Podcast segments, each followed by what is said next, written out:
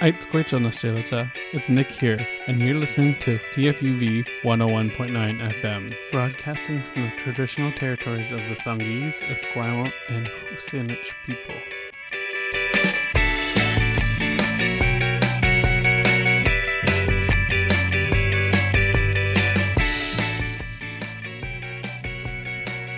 Hola, mi nombre es Matilde Cervantes Navarrete. Name is Matilde Cervantes Navarrete, and I am a doctoral student at the University of Victoria. I'm the producer of Beyond the Jargon of season number 9, and today I'm also going to be your host. Welcome to episode number 3, season 9. Today I'm going to be your host, and we're going to have a wonderful guest again. His name is Daniel Gudiño, pronounced he, him. He's a doctoral student at the Social Dimensions of Health program, School of Public Health and Social Policy at the University of Victoria. Daniel identified as a Latinx mestizo cis male. He was born and raised in Quito, Ecuador, where he completed his studies in international relations and political science. He later worked for a nonprofit organization supporting local and Latin American organizations focused in drug policy reform. This work sparked his interest of learning from the experience in British Columbia in adopting harm reduction policies and understanding the role of community-based organizations and the drug users movements have had in motivating policy change in BC and Canada. Thank you so much for being here listening to episode number 3, season 9. Enjoy the podcast. Let's start.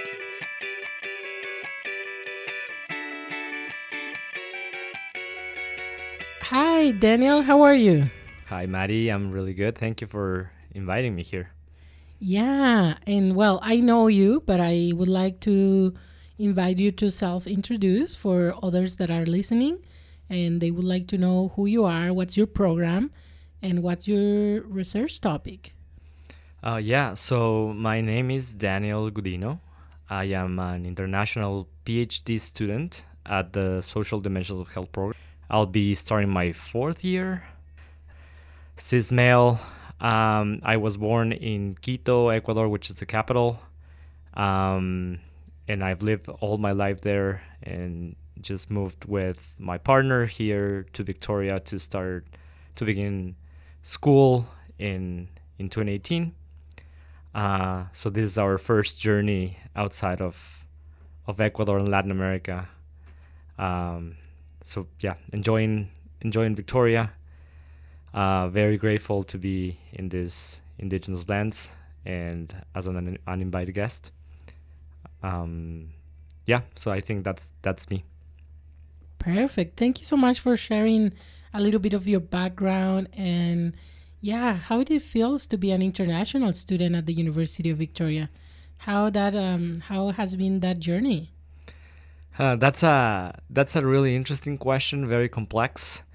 I guess there's two sides of it. The first side of it is um, you have this, you know, general knowledge of Canada being very open to not only international students but to you know um, uh, other cultures, very multicultural, um, other languages, people coming from all over the world.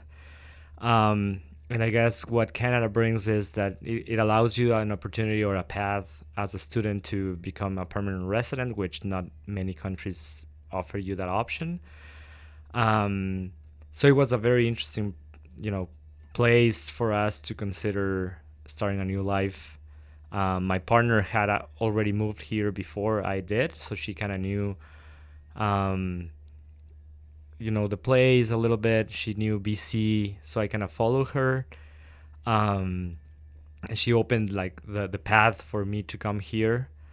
Uh, then, so I, I would say there's a there's a place before you come to Canada, and there's a place after you come to Canada uh, after we came here, it was it was a very interesting experience. I've never experienced um, a, a postgraduate or even university experience outside of, of Latin America. So I didn't know what to expect. I had a lot of um, questions about Canadian academic culture. I have never, I did, I have never engaged in research before. I did my master's in political science, so it was a different path because now I'm getting into a public health research program. Um, and the, the first, the, I think the first hit for me was actually finding out how difficult it is to fund your research. Uh, in top of that, as an international student, you are not eligible for any of the Tri-Council funding, which is the the the biggest fund that you can apply for. Uh, and, that was a big shock for me because not only not being able to access those funds, which is you know substantially how you, um, you know how you sustain your family, how you sustain yourself in in in Canada. Uh, you also lose the opportunity to go through what the research experience as a graduate student go. So that means you know learning what a research proposal is, uh, going through the funding experience, working with your supervisor to, to that. So I think I, I lost that opportunity compared to my to my Canadian peers who worked their first term with their supervisors in making a proposal, putting it up to consideration for the funding, and then going through the whole process. I had to wait until my the end of my second year to go through that experience and kind of you know learn it from my own perspective because i i just couldn't get it as an international student. That's a very that's a very good point um, and i really i hear you also because i have been also through those stages as an international student. So yeah it makes total sense um, and it, it is definitely uh, more difficult for international students to fund our own studies and then we have a tuition that is higher mm-hmm. yeah more expensive for international students but yeah um, besides that um, I, I would like to see and then also i want to say that I also i like the comment around there is um, a perception about canada before getting here and after mm-hmm. when you are here and that's a very good point never thought about that until mm-hmm. now that you raised that point so yeah, but uh, what about if we le- move on to the research topic? Especially, could you tell us about your involvement with the CISUR and mm-hmm. what is CISUR stands for? If you can remind me, please. Yeah, sure. Um, so I'd like to begin saying that my uh, supervisor, my research supervisor, is Dr. Bernie Pauly. She's um, she's a scientist at the Canadian Institute for Substance Use Research. That's what CISUR stands for and she's also prof at uh, nursing school here at UVic, which I think it's part of human and social development, if I'm not wrong. Um, and uh, the way that I came to UVic is actually thanks thanks to her. I was uh, before coming to Canada, I was doing I was working for a for a nonprofit uh, for ten years in Ecuador, where I specialize in um, doing research in drug policy. And I was interested in seeing international experiences to change the way that drug policy has been done in Ecuador. Um, and that experience led me to an international uh, conference. I wouldn't say, well, conference, it's from the United Nations. It was a big official conference from the countries um, in New York in 2016 where I actually got to meet and have a a, a conversation with with members of the Canadian um, delegation. Not the official, I mean the official one, but not from state representatives, but from the civil society representative, which for me was really interesting to learn because what you hear from Canadian drug policy in in the United Nations is that it you know it's so progressive you learn about you know um, the developments in terms of policy harm reduction policy the opening of Insite which is the first supervised injection site in north america. Um, n- then in 2018 with legalization of cannabis, you know everything you hear about that, but it's very focused on the institutional and government piece of Canada, but nothing gets reflected on the work of actually of advocates and people who use drugs and their movements and their organizations who are the ones who actually have made that possible. Mm.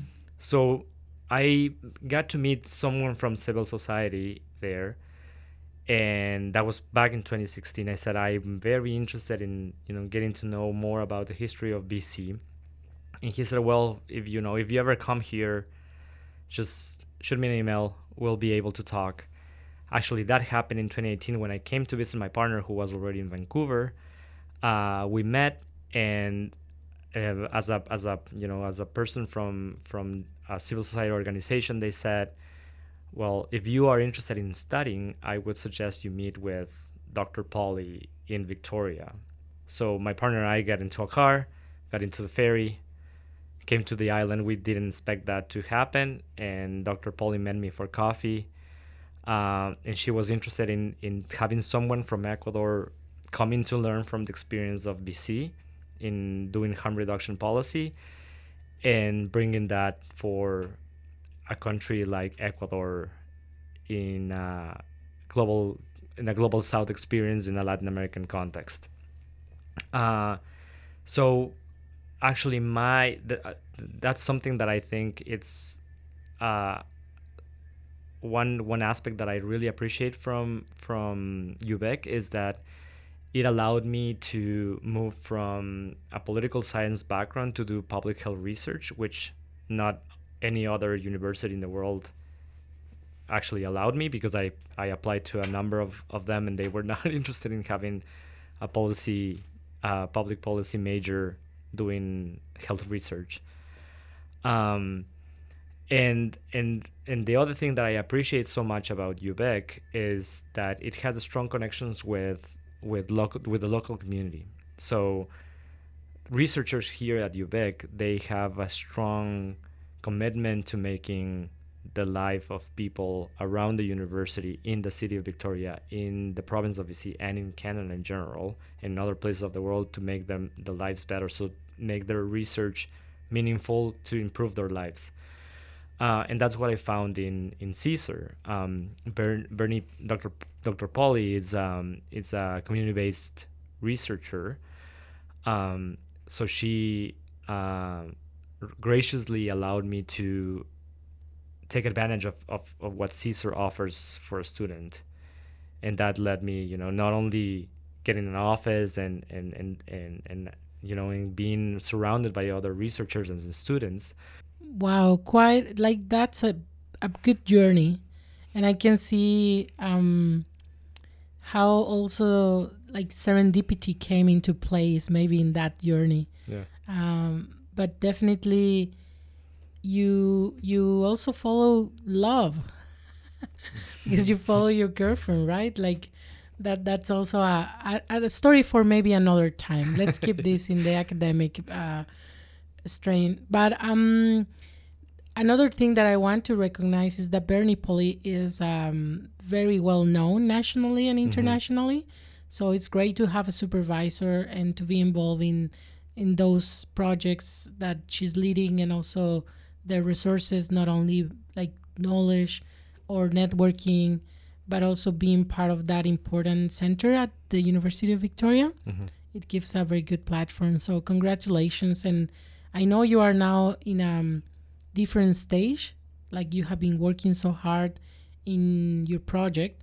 Could you tell us what's your your topic what's the title and what's the research question and other other details that you want to share with us Yeah, for sure.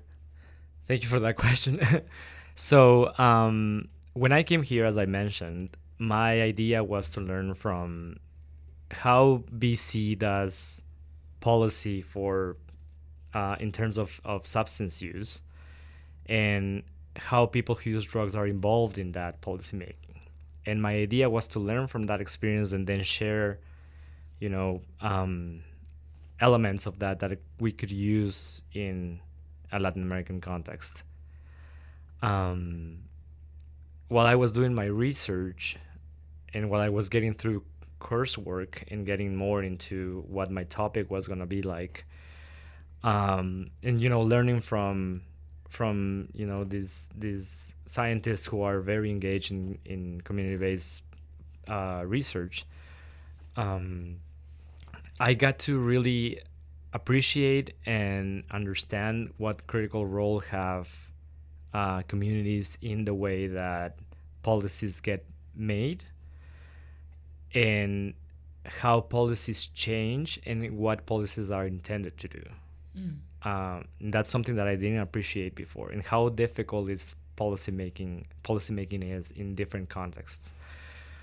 Um, so while I was finishing my coursework for my PhD, um, starting to work into my doctoral examinations and then into my doctoral proposal.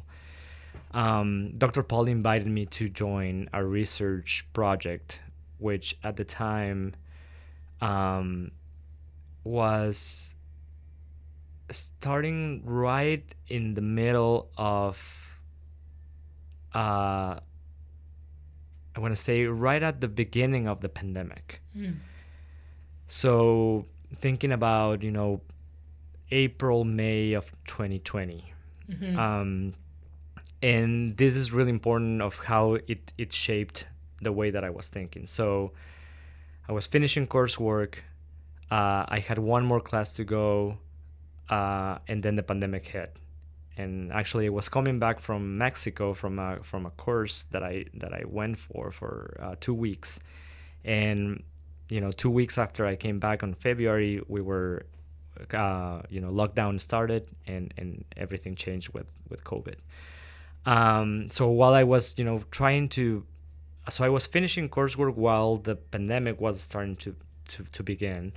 So I was trying to figure out what that, that meant for me, right? So just moving out from the office, working from home, as well as my partner. My partner was laid off. Um, so we're trying to figure out what what's gonna happen, right? Um, and uh, uh, I, I didn't know how to begin working in my doctoral exams. Uh, it was hard to reach, you know, my profs and, and my supervisor. Um, so just trying to navigate into the into those waters.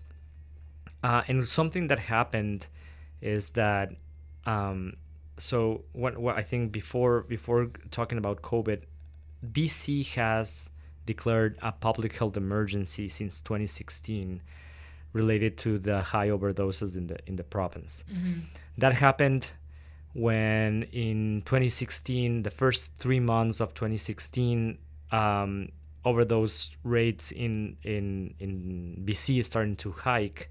So uh, and and that in that moment meant that over almost 200 people had uh, died because of overdoses in the province, and that prompted the the BC government to declare a public health emergency in April 2016. So since April April 2016 up until now, we've been in a public health emergency related to overdoses. And public health emergencies really mean that you you address the issue as uh, as you would address the uh, outbreak of a of an of a of an illness, right? So you give more funding, you provide resources for um, getting more information and to opening specific services and doing more research. So there was, you know, a, a, a multiple mobilization from policy from government to actually address the issue. And, and Daniel, I don't know if you are maybe making the point to this one, but I'm yeah. by, by while listening to you, I'm starting to or see this connection between the two public health crises, and maybe that's where you're going. But it's mm-hmm. it, it's it's working. yeah. if that's if, if if that's your purpose, is working because it's make me think about these two public health crises, but how they have been approached by government, by policies, and by citizens. Mm-hmm. Um, so anyway, just keep keep going. But I wanted to say like oh, this is working, okay? And maybe for those who are listening, connecting the dots. Right. Yeah, exactly. That that was my point. I wanted to show you how how those look different, and and I think the the word here is the the policy the policy decision in in the BC government is called it's it's to frame this problem as, a, as an emergency rather different than a crisis. Mm. And the difference between an emergency and a crisis in, terms of policy means that the way that you uh, apply resources and how you um, how you tackle the issue. Uh, which I thought it was really interesting. Uh, something that my supervisor pointed to me because I was writing as a public health crisis, and she said, "No, no, no, you gotta address it from an emergency perspective because in policy that means something different." That's great. I, I actually I like that you are uh, correcting me about those terms because this program is beyond the jargon. Yeah. And that's the thing with concepts and terminology. We want to understand how to use it better. And like even there is a, a big one in, in terms of substance use. I know some people keep using the like I don't know like drug drug addicts or mm-hmm. addicts, uh, addictions mm-hmm. or um, different to versus substance use right. or user. Right. Um, and maybe before we jump to that, could you elaborate that also? What's the distinction between, and, and, and I know those distinctions sometimes carry some political concepts, but also um, the terminology in the academia means something different, and then public health organizations perhaps is another thing how can you um, share with us those distinctions between addicts right. or uh, substance users or users? Right. Um, I, I, think it's a really good point. Uh, the I, I, wouldn't I wouldn't say it's it's an academic exercise. is more of a community exercise. It's taking back the language, right? because language creates realities, and in substance use, the word the word addiction has created a reality where people who use drugs have been stigmatized because of their choice to use substances, right? Um, and it's particularly targeted to specific substances in the history and cultural in, in this particular moment in the world because i like if you open up to the fact that we all are substance users to the fact that we are you know most of most of us who don't label ourselves as addicted, we we still use coffee, we still use sugar, and we are not labeled as addicted. Uh, while people who you know decide to use heroin or other types of substances who have been deemed illegal by policy, um, they have been targeted and stigmatized through this word of addiction or addicted. Um, there's there's anthropology studies that have been studying how language is being used, and that the main reason for thinking about what language to use in, in substance use particularly is because there's a there's a specific strategy to othering uh, someone who is different, right? So it was used. So these categories were used for othering in terms of racial bias or othering in terms of you know of class so poor rich or by gender uh, by gender identity um, you know so i think language takes another importance in this because community use this um, or think about language in the way to reclaim their dignity their autonomy their um, uh, opportunity for mate to make their own decisions on on their body on their health. I um, really like that and i i really appreciate that you are highlight highlighting the um, community aspect mm-hmm. of those narratives mm-hmm. and those like kind of reclaiming that yeah and we we will have another beyond the jargon program that is around the lgbtq mm-hmm. community mm-hmm and it reminds me those stories around the queerness and right. the queer word right and how they also did that uh, reclamation and we are going to have another program that is also about a stereotype mm-hmm. and um, stereotype and stigma mm-hmm. so it makes me think how and it's it's it's good for me to hear um, that across different programs, different grad students are Mhm. working with different research topics, but there is a common theme that community engagement um, importance, like the relevance of that is it's I can see that, and the kind of fighting against or trying to tackle the stigma and the stereotyping uh, components of in society of the of the research team that we're working on. Mhm. But anyway, just to go back to the case that we're talking about today is substance use. But I really like how you are um, pointed out that is a community, like it's not really an academic, it's from community. Mhm. And that talks a lot about your own work with community and the approaches that you are taking. Mhm. And, but I'm sorry, Daniel, did you say that the, the title of your topic? Yeah, because it's just a get, it's okay. a proposal, but um, so before I the only the last thing that I wanted to mention about the word addiction is that the way that it's contested as well in communities because it actually doesn't mean anything.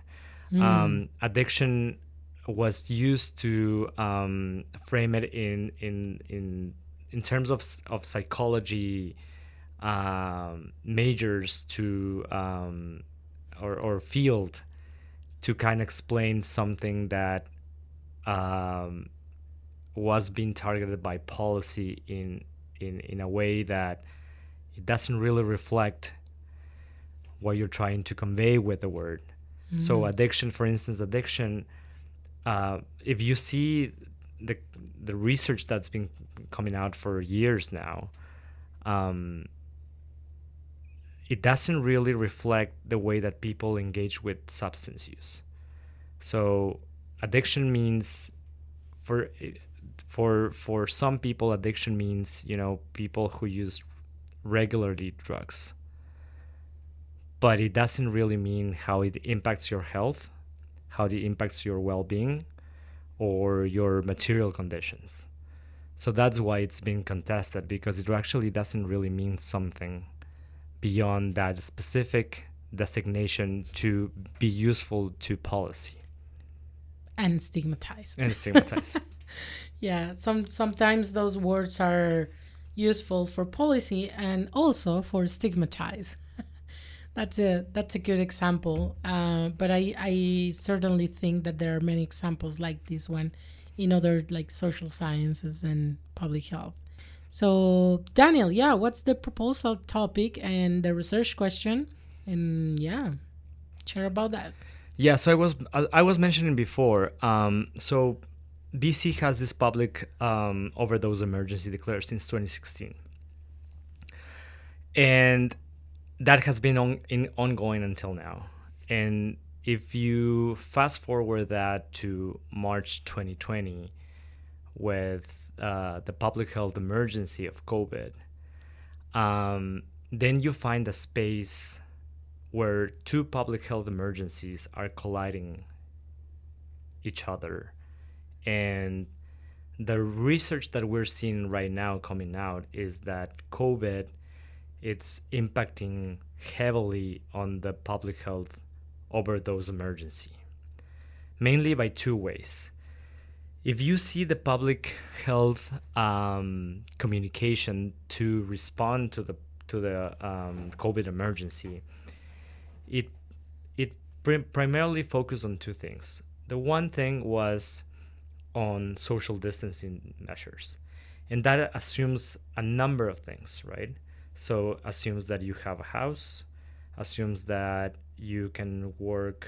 Your work is, uh, you know, you can you can migrate your work to do it from a place where you can call a house or from somewhere that you can uh, Isolate. isolate, correct?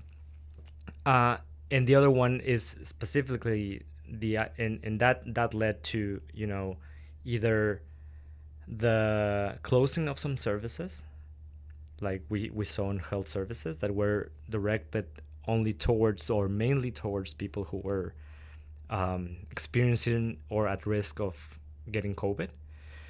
Um, so there were a number of assumptions that were made from that. And the other the other factor was that when we closed the world for COVID, we also closed the borders. And something that it's now being reflected on research is that the closure of borders impacted the way that the illegal drug market is being experienced by people who use drugs. So drugs are not produced in Canada, right? They come from outside of the country through the borders.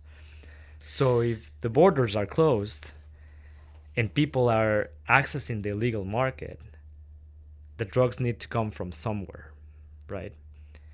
And the easy, I guess, I don't want to say the easy part, but the the best way to make that work is that you have something that you are gonna sell. You're just gonna divide that into very small pieces, and you're gonna mix that with something, Oh. so you can sell it as if it's the first thing or is as it was the, the the same thing that you were using before. So, two impacts that you're seeing from COVID is that social isol- isolation uh, led people to you know use alone, not being um, um, connected with services, either medical or you know the ones that are uh, developed from a harm reduction perspective, so supervi- supervised injection side uh, or uh, harm reduction side, or you know um, any uh, social housing facility or you know anything that will allow you to um, Get support. get support Yeah. correct yeah and from the other side the closure of borders making the illicit illicit drug market very volatile because now since drugs are not coming into the country you you need to still you know make the market work without those um Wow, that that really impressed me because I I usually read like I like to read the news and to keep myself updated, but I Those- never thought about you that are and, impact. and that's and that's something that has been challenged also. This is not an this is not a, this is not an opioid crisis because it's not only affecting people who use opioids and it's not it's not um, reflected on the on the substance that you use. But it's because of the factors that make that substance so lethal. So people have been using heroin for you know ages. Like we used to have heroin being prescribed in in in the UK in the in the early um, 1900s. Canada did it too in the mid of the century in the 1900s as well. Um, other places have experimented with it, like Switzerland has uh, programs where you can actually have prescribed heroin. Heroin, you can use. uh, You have been using opioids in many ways. we have used morphine for uh, medical. Um, and and maybe sorry for Yep. interrupting you, but so what is opioids? Like how can we explain someone what is opioids then? Yeah, so opioids are uh, it's a, sus- a substance that is extracted from plants Okay. and has analg- analgesic um, uh, properties, right? So it's been used for for medical purposes, for analgesic purposes. And then what is happening right now is that some people is adding fentanyl to make it stronger to like you can be like higher or what? So fentanyl is It's a a s- chemical It's a syn- substance. it's a synthetic opioid. So synthetic means that it's made in a lab. okay. uh, and what happens is that it's being mixed to the to the substances that were you once were you know natural I, I, i'm quoting that I, i'm doing air quotes for listeners um, that it's that it was made that came from a plant right so it was it was a natural um, and then synthetic opioids synthetic drugs what they aim to do is to um, to duplicate the effect that you would get from a plant but made from you know materials in a lab. So fentanyl is an uh, it's a is a synthetic drug that has higher potency than what normally you will find in heroin. So people who are used so you think about when you know you go into you know um, i don't know a liquor store and you focus on getting a beer or you focus on getting you know a glass of champagne or a glass of wine and you kind of know what's gonna do to you right? So you know you know how you tolerate alcohol you know how you how you mix it you know how to you know when you want to use it. People who engage with the legal market they they don't know that. So you go with your head thinking that you're gonna buy heroin which you have been doing for you know the last 20 years or so or maybe less and you find that you know your the substance that you are trying to get from the street is actually not the same as you were expecting. So i i really want to take this away from the substance because the substance is not the issue are the policies who are around the substance. So it's not there were many people who were already using fentanyl but they were used to that potency. They they created they created they created their their um, their experience of substance use related to the potency of fentanyl. But then there was a lot of people who were not exposed to that experience who are now you know suddenly exposed to you know you're you're using the same quantity and the same in the same manner that you were using previously your substances and now you're going into this the situation where you might overdose mm-hmm. because the potency is much higher and then you're getting a product that you don't really know what it has like right. in terms of like you don't have a label that is telling you yeah. how much it has and what percentages and da da da and so I, did, I have heard about some advocacy work in terms of um, regulating that and maybe like even like the same way that cannabis has been regulated hard drugs can be also regulated. Is hard drugs a good term, or maybe you can correct me? I, I am just saying yeah. what I have read in the no, news, but maybe they are wrong, and yeah. maybe I'm wrong too. Is is hard ro- hard drugs a correct term or no? I usually don't use that term. What, um, what should I use? Or? Because it, it also makes this othering possible, right? So mm-hmm. people who use soft drugs and people who use hard drugs and that really depends on you know your social context. i'm so afraid what i'm saying now no. today but it makes sense because um i what the, many many of the things that i know are i have learned on like my family or yeah. or the news but sometimes they are not uh, as educated as you are and have the all that background mm-hmm. and and i like how you are thinking on the social impact and the stereotype, the mm-hmm. um, stigma.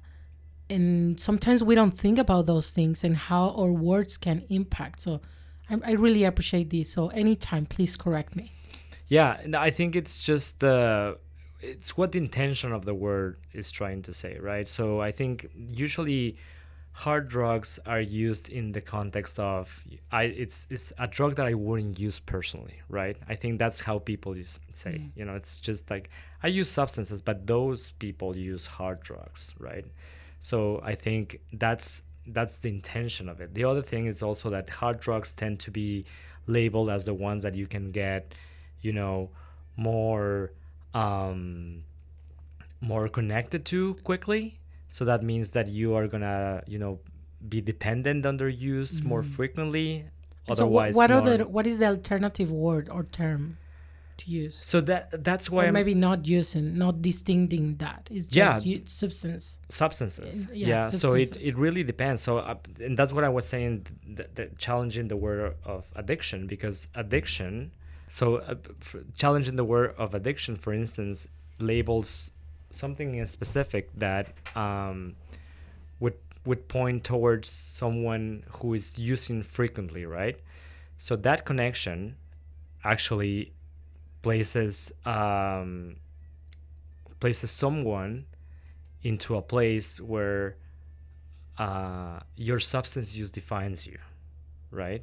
So that's I think that was the the reason why I wanted to challenge addiction, and the reason why I want to move away from hard and soft drugs is because it's not the substance, it's not the it's not the plants, it's not the the focus of policy should not be in in in specifically what people are using, but the conditions around those people who either you know use this substance in a context, use this substance for a reason, and what the use of that substance does for their well-being but also for their material and social conditions. So, you know, either like a hard, like defining something as a hard drug might place you in jail compared to someone who uses a soft drug and that also that only leads you know to i don't know um, uh, a, a, fine or, or something like that. Mm. That that definition actually placed has a, has a meaning in policy. So, the, the there was um, something on the news the other day around these advocacy groups trying to label and legalize like heroin. Uh, uh, yeah, and uh, to avoid or reduce the risk of. Mm-hmm um, overdose mm-hmm. and the fentanyl situation. Mm-hmm. Do you think that's something feasible for Canada? And so BC has moved to decriminalize uh, the simple possession of, of substances, and that's aimed to reduce the rates of incarceration, which, as decades of research has shown, putting someone in jail doesn't make them stop using substances. Uh, it just creates a number of other factors which you didn't have before so it just makes your life even more difficult um, i think canada has so canada has a very particular political um, system that because of how the way the provinces work compared to the federal government um, I think it kind of makes it, it makes a little bit more difficult from my perspective to do policy making in that way. The way that international drug policies work is that the federal government has to respond to the limitations of the international drug regime, which would make more difficult to make those changes that you want to make in in in local in local policies. Mm-hmm. Uh, I think the the policy approach to drug decriminalization from BC it's gonna be it's an important step. It's a small step into what uh, it's needed for the current um, situation for the current situation. Um, but it's certainly a first step mainly, and I say a first step because the amounts that have been decriminalized and the policies that are around it don't necessarily move us to a place where substance use and people who use drugs are going to be destigmatized and where police actually doesn't have an active role in making decisions in how those policies get enacted. Yeah.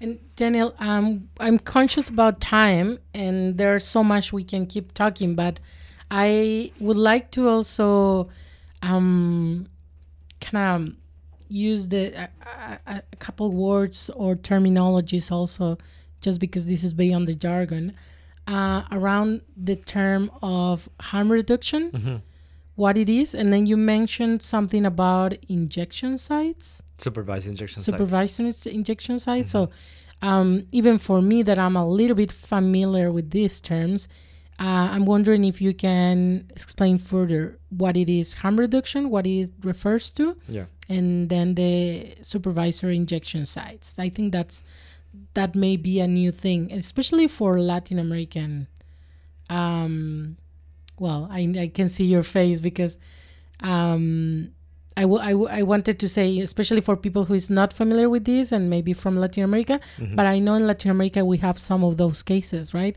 In Mexicali, am I yep. right? And in I'm from Mexicali, so. Um, but maybe for the rest of the country, it's not something that we know. But anyway, could you um, share with us those two things, please, before we wrap up? Yeah, uh, so harm reduction is a philosophy which um, it has been developed by people who use drugs to um, critically think about your relationship with substance use. Specifically, harm reduction has been developed in the, in the context of substance use to crit- critically think about a philosophy of how your relationship with drugs um, shape your life. And what harm reduction is trying to tell you is that is not the substance that defines you and is what you want to make from your life in the decision that you're making and how substances can support you towards that goal. And harm reduction, what does is provides you with, I want to say, a blueprint or with options where you can choose, uh, you know, from a from a wide range of, of options, what you can use and how you can use that without damaging your health, without damaging others, and without affecting your social and emotional life and, and, and, and supports around you. Um, that's from, I would say, a philosophy perspective. The other one, the more reduced concept of harm reduction, is the one that is focused on the provision of services. And the provision of services means, in particular, something that you pointed out about asking me what's a supervised injection site. And a supervised injection site comes from a harm reduction. It's a place where you can come in, you can uh, use your drugs in a supervised, uh, infra- in, in a, uh, supervised site, um, where people can actually tend to you. You know, so if you you know go into an, an overdose, someone can respond to that overdose, or you know if you go into uh, I don't know, in a state of mind where you need to be kind of calm, they can calm you down. Or if you need some water, if you need some food, if you need to lay down, you can actually have some space where you can have safely the substance that you're choosing. Many people also happen to have, you know, if you use a substance, you alter your your your state of mind, right? So many people, for instance, who use in in in the streets they get they get assaulted or they get robbed. So you have someone who is taking care of you while you are using your substance. Thank you for explaining that. And i have been always curious of how those sites manage especially in latin america mm-hmm. i don't mm-hmm. know here in canada if if if those users are using an illegal substance mm-hmm so how that site can be allowed to do that? Be- like what are the protocols there, the permits or the legal frameworks? or maybe the policy frameworks. So the sites don't provide with substances, right? The sites what provide is with the materials you use you need to use uh, for the way that you're using your drug. So it could be their pipes for smoking. It could be uh, sterile uh, needles or injections if you need that um, or whatever, whatever other materials, or a cooker if you need to heat your substance. Um, but they don't provide substances. As a user, you bring your own substance to the site, and then you have on site, you know, someone who knows uh, medical aid. So that could be a nurse or someone who knows first aid. Uh, and then some others have other services I mentioned, you know, a place where you can sleep, for instance, or you can get some something to drink or something or some food, for instance. Um, so that's what, and and, and the, the, the legal framework for that for those working is that, um, it, it's a very long story, but if you want to know it, it, this idea came back from the movement in the 90s who were trying to um, support people who were going through the HIV um, crisis pandemic, uh, where you know the the the high level of of transmission was not only sexually but also because of the exchanges of, of needles. So safe injection sites and supervised injection sites what allowed is for you to get you know the access to to to um, to materials, and you don't uh, risk um, you know other factors where you can get you know you can get sick or you can get um, infected yeah. Well that that's a great point. Um, thank you so much daniel. I'm afraid we are running out of time but i think it's it has been so interested uh, so interesting and i have been learning a lot um, and i feel like i don't know do you want to add anything else that we have not talked about it but you think is important i i have i have the feeling that we didn't touch about your work of how are you managing the information from Canada and bringing that knowledge to the context of Ecuador, for example. Mm-hmm. How you are making those linkages between Latin America, South America, and Canada uh, through your own research. But if if there is anything you want you would like to share around that mm-hmm. or anything else, please go ahead.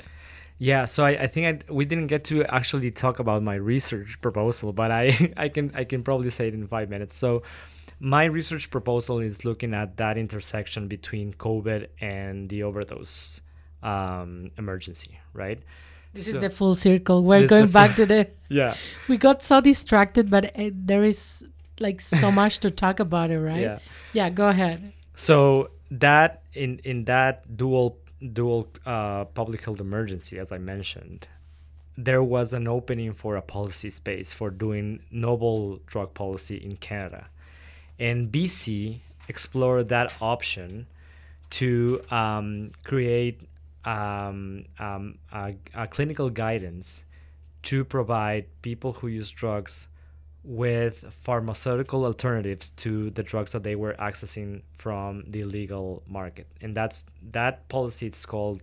It's not actually a policy. It's a guideline.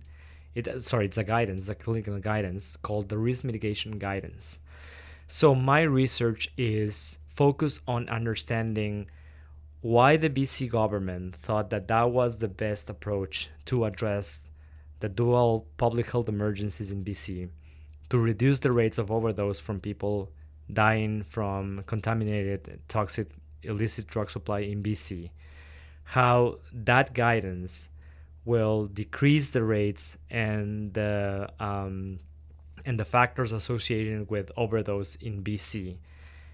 And from that experience, learn how um, other jurisdictions in Canada and in the world can go about uh, this approach to the prescription of pharmaceutical alternatives from the illicit drug supply, but also something that is that that's I would say the clinical the clinical or, or the medical perspective to the fact the community-based approach to that one is something that drug users and drug user advocates and their communities and their groups have labeled as safe supply. So safe supply is the opportunity to access what you are accessing in the illegal drug market from something that is regular as it has been um, re- regularized uh, has been uh, approved and has you know quality control, so you know what it's what it's in the substance, so you actually don't die. So my my my proposal is looking at how that policy is gonna uh, what it's gonna do with overdose rates, um, why the BC provinces why the BC province took this approach, and what the other jurisdictions in Canada and this is now your que- a point to your question what countries in Latin America can learn from this experience of you know a government providing people who use drugs with a legal supply of drugs um, and how that can affect or can make a positive contribution or other contributions to decreasing the rates of overdoses. I think you're gonna pass your proposal defense. Hundred percent sure. Thank you so much, Daniel. I think your research is the type of research that we need in community because it saves lives. And I can see a lot of value on this type of work. I'm so proud of your work. I'm so proud of you. And I'm so proud that the University of Victoria and CISUR is working in communities to improve the life of so many, but also to save lives because I really think this has a positive impact in saving lives of so many Um, thank you so much again, and hopefully we can have you one more time here at CFUV. Thank you. And if people wants to get in touch with you, is there any um, like contact information that you would like to share with people who is listening? Maybe your email or an office. I don't know. I think the easiest way to contact me is through Twitter. Uh, my Twitter handle is at GUDPE7, GoodPay7, or you can just search my name, Daniel Gudiño Perez, in Twitter. Um, I think that would be the easiest way to, to contact me if you want to have a chat. Okay, we have here a Twitter person. That's the first one uh, from many that has been have been participating in this program. So let's get uh, ready your Twitter accounts and get in touch with Daniel Gudiño.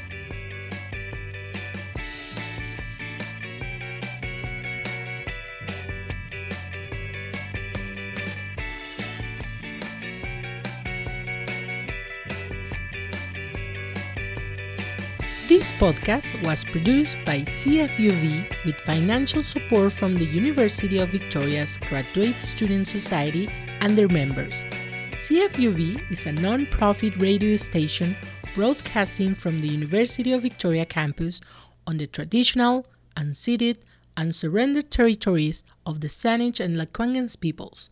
Visit cfuvpodcast.com or search for CFUV wherever you get your podcast for more homegrown, cutting edge content.